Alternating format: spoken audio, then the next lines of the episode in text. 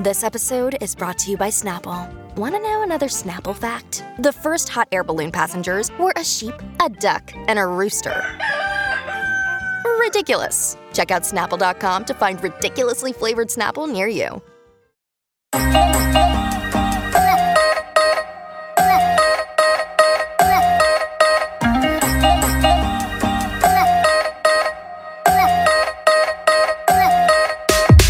Hi friends, and welcome back to another episode of Open House, a fresh, fun and real podcast where I, Louise Rumball, invite you inside the therapy room with me to learn from some of the very best psychologists, therapists and sex and intimacy coaches that I have found. No topic is off the table, no question too juicy and no experience too shameful. At Open House, everyone is welcome, and we're on a mission to develop a new mental health experience for all, because we believe that true happiness is coming home to yourself under the layers and layers of you that society has told you to be. As ever, please remember that this podcast is for entertainment purposes only, and you should always seek professional medical help when necessary. Now, let's get into it, and I'll see you on the other side. Hi, everyone, and welcome back to another episode of the Open House podcast with me, your host, Louise Rumball. And today I am here with the incredible Dr. Tari Mack, clinical psychologist, relationship expert, and OG of the Open House podcast. Today is part 2 of our avoidant attachment series. Today, we are discussing all things Alix Earle. Now, the whole world is obsessed with her. And truthfully, I think she's great too. I think she's fun. I think she's real. And so there is no shade in any part of today's episode. It's delivered with love. It's delivered with insight. We're just going to use Alix as an insight into the avoidant attachment style. Now, if you don't follow her new podcast, Hot Mess, and if you didn't watch her on the Call Her Daddy episode with Alexandra Cooper, it's really interesting to be able to learn a little bit more about the emotional pain points and the emotional vulnerabilities of these people that we only see the highlight reels of their life. What I have done is pulled out some of the sound bites from these episodes that basically imply that Alix is more of the avoidant attachment style. And after the first episode, I messaged Terry being like, I think she's avoidant. And Terry was like, I think so too, but we need to wait and see. Then in her Paris episode, she just said, I've been talking to my therapist about this and I'm more avoidantly attached. I was like, there we go. Bingo. We were right. And I think it also just gives us permission to not speculate and hypothesize about her attachment style. She's given us that info. We're going to get into it. So the first thing that she talks about in her episode with Call Her Daddy is how she went through a lot of trauma as a child. There was a big public scandal involving infidelity, her father, her mum, and her new stepmom. And she said, it felt like the whole world crashed down in that moment. I didn't know the severity of what had happened between my parents. I kind of figured it out by myself and then proceeded to deal with it myself. She found out about it through Googling on her iPad and she never spoke to anyone about it. She also said, I would just try and push it down a lot of the time. Like I would try to not comprehend it. I felt like I was leaning on myself a lot of the time because I didn't want to stress anyone else out. So Terry, what are your thoughts on this avoidant trait of like handling things all by herself? Yeah. So my thoughts when I read this are obviously this is a big trauma and probably impacted the way that she views relationships and men. But what was interesting to me is the way that she chose to deal with this. And I think this is like when she was in 3rd grade, right? So she was 8, 9 years old. She must have learned at some point when something big or scary or painful or confusing happens, it's probably better that I keep it to myself. She didn't say, I Googled this, I found out what happened between my parents and I ran to my mom. Or I ran to my dad. I asked all kinds of questions. I was upset. I was scared. She says that she felt it was best to push it down, try not to think about it, not bring her feelings to anyone. So to me, this suggests a pattern and that somewhere in those formative years, Alix learned that in order to navigate her family, suppressing feelings was a way to do that. So this is a coping mechanism, I'm guessing, that she learned very early on. Yeah, she actually said that her mum didn't tell her anything, like her mum protected her, which I totally understand why that was done that way. But I guess the flip side of not telling your children anything that's going on is that maybe they've learned to shut down and not communicate during difficult times. So do you think that it's fair to say that you can develop this more non-communicative and avoidant trait if you were brought into quiet families who don't talk about uncomfortable things or don't have conflict? Yes. And when we say don't have conflict, what we mean is they avoid conflict. They have conflict within themselves, but they don't vocalize it. And avoiding conflict can lead to an avoidant attachment style. It's all suppression. Instead of bringing our feelings to the surface, expressing them, we do the opposite. So yes, I think even the fact that Alix's mom chose not to talk about it, again, out of protection and love, I'm sure that taught Alix something about what do we do in stressful times and painful times. I think this is so interesting because I've spoken often about the avoidant guy that I was like, in inverted commas, in love with for years, where like we just kept texting and calling and he didn't live in the same country. And I was like, one day we're going to be together, one day, et cetera, et cetera. And he is German. So culturally comes from like massively suppressed, like do not talk about emotions, like hard, et cetera, et cetera. And really recently, he actually said to me that I've just realized the way that my family shaped me. They always told me to just not make any noise, not put my head above the parapet, just to stay safe, because he was talking about launching a new business where he needed to be seen, he needed to be out there facing video content. And he was like, I'm just realizing how my childhood has taught me to stay safe, stay quiet, stay protected. So I think that's really interesting. Yes, absolutely. That is a pattern that you just talked about. And another pattern I think that we just need to touch on a little bit is the fact that Alix's dad cheated on her mom with a call girl. So there was infidelity, right? And then with this new guy that Alix is seeing, the NFL player, there were rumors that he was cheating on his girlfriend with Alix. Now, Alix says that they were broken up and that didn't really happen. But when we talk about unconscious attraction, we continue to play out patterns that we've seen or that we know in our bodies. The other piece of that, so I think we're talking about Alix Earle being avoidantly attached. I think another thing that's going on is because her dad, who was married to her mom at the time, cheated with a call girl, this, I would say, undoubtedly left Alix with a severe trust wound with men, right? So how is she ever supposed to trust that a man who's supposed to be committed to her or in a relationship with her isn't going to hurt her? Knowing what her dad did to her mom and essentially to her family, even though now they've made up and the two families are joined and they get along well. In third grade, this choice that her dad made really tore her world apart, her family apart. So as we get into some things that she says now about how she views relationships and men, I think it's a combination of avoidant attachment, the trust wound, and the unconscious attraction all at play. Oh, wow. I've never even thought about that. Like the inherent male figure in her life, like blew everything to smithereens. And so of course she might have a trust wound or slightly broken relationship with the male figure or any male figure in her life. Now, do you think that that might be why she shows up not only avoidantly attached, but with this like deep trait of independence? Let's talk about that because she said a lot about independence in her podcasts. Yeah, she talks about this a lot, how independent she is, how she just wants to have a like cool girl summer, hot girl summer with her friends. She feels like she can just cut people off. She can cut men off when she's done with them. I do believe that this is very much connected to the trust wound because the man who was supposed to care for, love her, and protect her, her own father, made decisions that again, blew up her world, hurt her mother, destroyed the family. And somewhere in Alix's body, I would guess that those fears are at play. How is she ever going to fully trust a man with her heart?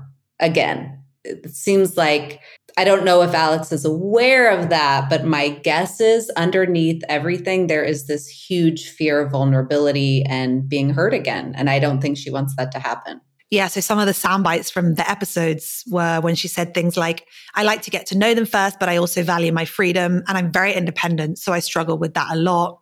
And then she said, I'm more of an avoidant attachment style. I'm good with myself. You can be there if you want to be there. I'm more just like secure with myself and I don't ever really need someone. And then she was saying to her sister, like, you're the opposite. You like to rely on someone. So let's talk about this trait as well, where the avoidantly attached think they're secure, because I think that happens all the time. And I think she has just shown that. Yes. I mean, we see this a lot because avoidantly attached people think, well, I'm not needy like that anxiously attached person. I don't need people that way. I'm better. I'm secure. I'm healthier. But what we hear Alix saying is really on one end of the spectrum of this independence, right? So there's like people that are completely dependent, can't be okay on their own. And then there's hyper independence, which means I don't let people get close to me. I'm not going to rely on anybody else. And again, that causes its own problems. So what I hear her saying again is this fear of when she says, I'm secure with myself, I really don't need anyone. I think the real truth might be, I'm scared to let anybody get close to me. I'm scared to depend on a man again. I did that once. It was my dad, and his decisions really hurt me and our family. And I think we see this with a lot of people, a lot of women who have a father wound or have had experiences with men in their life that were supposed to care for and protect them, and they've experienced betrayal, hurt, abandonment. They carry that into adulthood.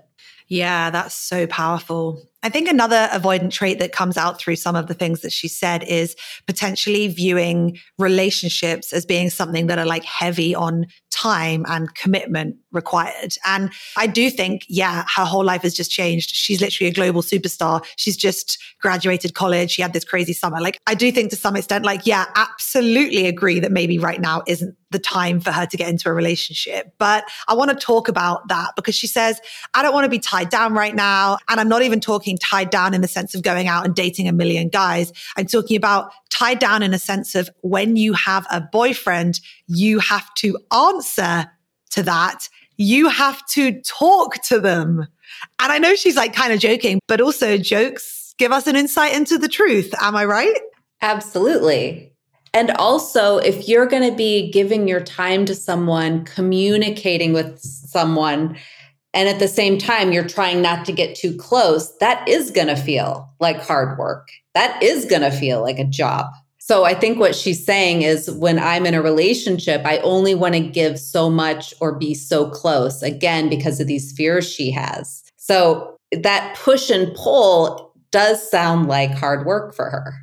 I also want to ask you if you think this is similar to when people just say, oh, I'm just focusing on my career right now. And I'm guilty of this, so I'm not judging anyone that has done this. But is that also something you see with the more avoidant attachment style? It's like, there's never really a right time. It's like they're focusing on something else. And maybe when they get that sorted, then will be the time for love, rather than the truth, which is that like love can occur simultaneously to everything in your life. Yes. I mean, I think sometimes there may be times where people are focused on their career, like pockets of time where people are focused on different things. But if it's a pattern where there's always something, there's always resistance to that commitment or building of intimacy, that is more likely to be an avoidant trait for sure. Okay, this is fascinating. I feel like we need to do this more. Like, I feel like every single week we need to be analyzing what is going on because this is so interesting. And what we've done so far is talk about like the root cause of this potential avoidant attachment style and the childhood wounds and the coping mechanisms and how it shows up feeling independent and things being like an obligation. I want to talk more about the trigger and how the avoidant gets triggered and then their defense mechanism is to pull away, to put space between them, to put a barrier between them. So she hard launched her boyfriend, Braxton Berrios, on the red carpet at the ESPY Awards. Now, this is what she said about that in the podcast. She said, the next day I see articles everywhere of Alix Earle has hard launched her boyfriend on the red carpet. And honestly, this is like an issue I have. But that made me want to run in the other direction after seeing those headlines. And that was when I was basically like, I just want to take a step back for a second. What are your thoughts on this event happening and her just wanting to step back for a minute.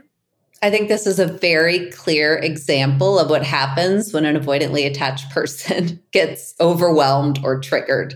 So she sees all these headlines, all these stories being told now. Alix Earle is in a relationship. And I think she got triggered. All of her fears came to the surface. She got overwhelmed. And so, yes, she wanted to kind of disconnect from him, from that relationship, from that story, and get back to that sense of independence where she feels safe, because there is no fear there about being attached to somebody else. We spoke in the last episode about how biological all of these attachment styles are, the avoidant attachment style included. So do you think it's fair to say that the day after this happened, when she was seeing all these headlines, that probably she was having a biological response in her body just as much as a psychological one? Absolutely. I think the biological response comes first. And then she copes psychologically with how to get back to a regulated state. That's just how it works when our attachment systems are activated. Okay, I have another question for you. This one is a little bit weird. She calls her boyfriend NFL Man. And I saw a comment yesterday on one of the TikToks being like, his name is Braxton Berrios, like use your boyfriend's name. Do you think, I mean, obviously it might just not be that deep. It might be a branding thing. It's like fun. It's part of her brand. It's whatever. There was this mystery around it, but everyone knew who the boyfriend or who the guy was that she was seeing from the beginning. Do you think that is almost like distancing herself from like the reality of like, he has a name, this is real? Or do you think I'm really just thinking into that too much? No, I think that is a way of her creating that buffer that we've talked about that avoidance like she's sort of minimizing the importance of him in her life. He doesn't even get a name. He's just NFL guy. The only reason I'm laughing is because if you flip it round, the anxiously attached would be like, this is Braxton Berrios. And then thinking in our head, like, he's my husband. Here's our Pinterest board. I've already chosen the venue in my head. Whereas the avoidantly attached, they're like, he's not even worthy of a fucking name. Right. So she is minimizing his role in her life. She's keeping him at a distance in these small ways. And the other thing that I want to say, which is a little bit out of left field perhaps, is that when you think about her dad and the fact that he cheated with a call girl, the marriage ended with Alix's mom, I really think that unconscious attraction is coming into play here, because she continues to choose these really like successful, attractive men, professional athletes. And I don't know this guy. I don't know the past guys that she's dated. My guess is she's not assessing these people for like emotional safety and security and high integrity and emotional intelligence, men that would actually allow her to be safe or be able to build a relationship. Because of her avoidance and her fears, I believe, of intimacy, and just because she's in the public eye too, and she's beautiful, part of me worries that she's going to keep creating a pattern where she's choosing potentially men that maybe could hurt her if given the chance. Again, I don't know this guy personally. I don't know any of his history, but I just wanted to point that out, that when unconscious attraction is at play and we let our fears kind of run things, we tend to choose people that will recreate our past situations. So that's just always on my mind too when I'm thinking about her and her relationships and dating life. Yes. And also her past boyfriend, I don't even know his name, but I know that there was lots of speculation, and I think she's touched on it as well, that he would never even post her to Instagram. He would never post her to TikTok. Like, he wouldn't claim her and say like, this is my girlfriend, which is crazy on so many levels. But there also is, again, maybe pulling at straws here, but there's some connection here with like being the woman that's like kept in the dark rather than being like front and center. Like Alix has very much posted about Braxton, like when she has decided the time is right. Like she didn't post about him for ages. And then she did like a TikTok, and then she did this birthday post for him where they were kissing in front of a sunset. It feels like she is the one that is controlling the pace. And I think that's just also really interesting, because maybe he is smitten by her. Who knows? We don't know anything about him, but it might be like, if you want to be with me, like I'm the one that needs to set the pace of this. And again, that's not how a healthy partnership unfolds. Yeah. And I think actually talking about her ex, I think based on what we know about Alix and what she said about herself, if a guy was posting her all the time, celebrating her, claiming her, I think she'd be repulsed. Oh my God, yeah, because that's like she was in the relationship that made her feel comfortable and safe. Oh, but then if they'd actually done it, she would have had that like, no, what are you doing? Oh, it's like, oh my goodness, that makes so much sense. Yeah, because on the Call Her Daddy podcast, she talked about, she brought this guy home one night. She was making him a drink. They were in her kitchen and all of a sudden she looked over and he looked so happy. He was smiling so big that she got the ick and kicked him out. And that to me was like, damn, like anybody who likes you too much or who actually is excited to be with you and isn't playing it cool and dismissing you, you're not going to be available for that person. Wow. You have dropped some serious home truths today. I didn't even think about that. I do remember it now that, yeah, he smiled at her and looked too happy. And she was like, you've got to go, like, you've got to leave. And again, that's just her biology, just like shutting down, just being like, nope, like this is not going to happen. That is so interesting. So if at any point Alix decided she wanted to come on the Open House podcast, because I'm sure that's going to happen one day very soon, calling her in. If she was sat here with us, what would you say to her? Well, I think the first thing I would say to her is that I understand where her distrust of men comes from. And I guess I would ask her if she's even aware of that, because I don't know if she is, but I would want to gently point that out to her and validate that it makes sense.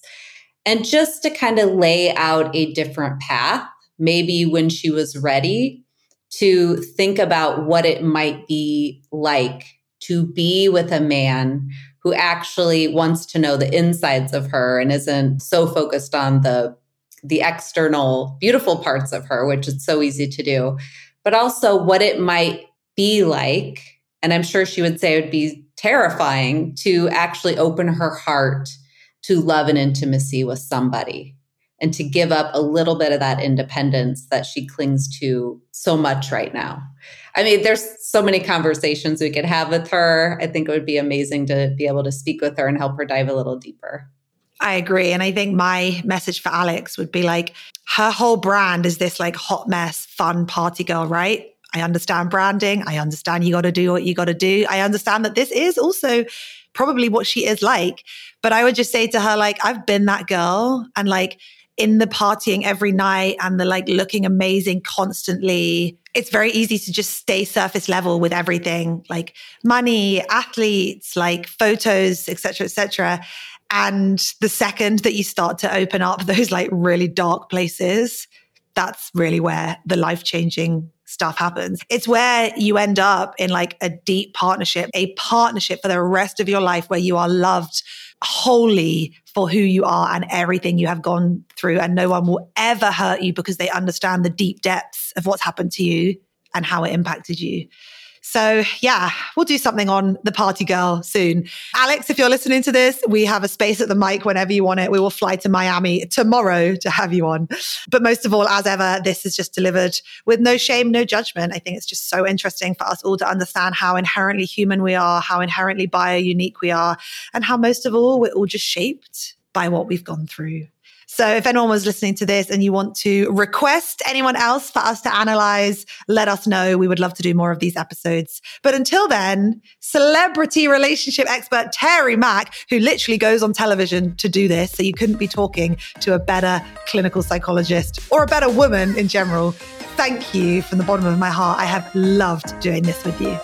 Me too. Thank you, Louise. I love you. I love you too. Bye.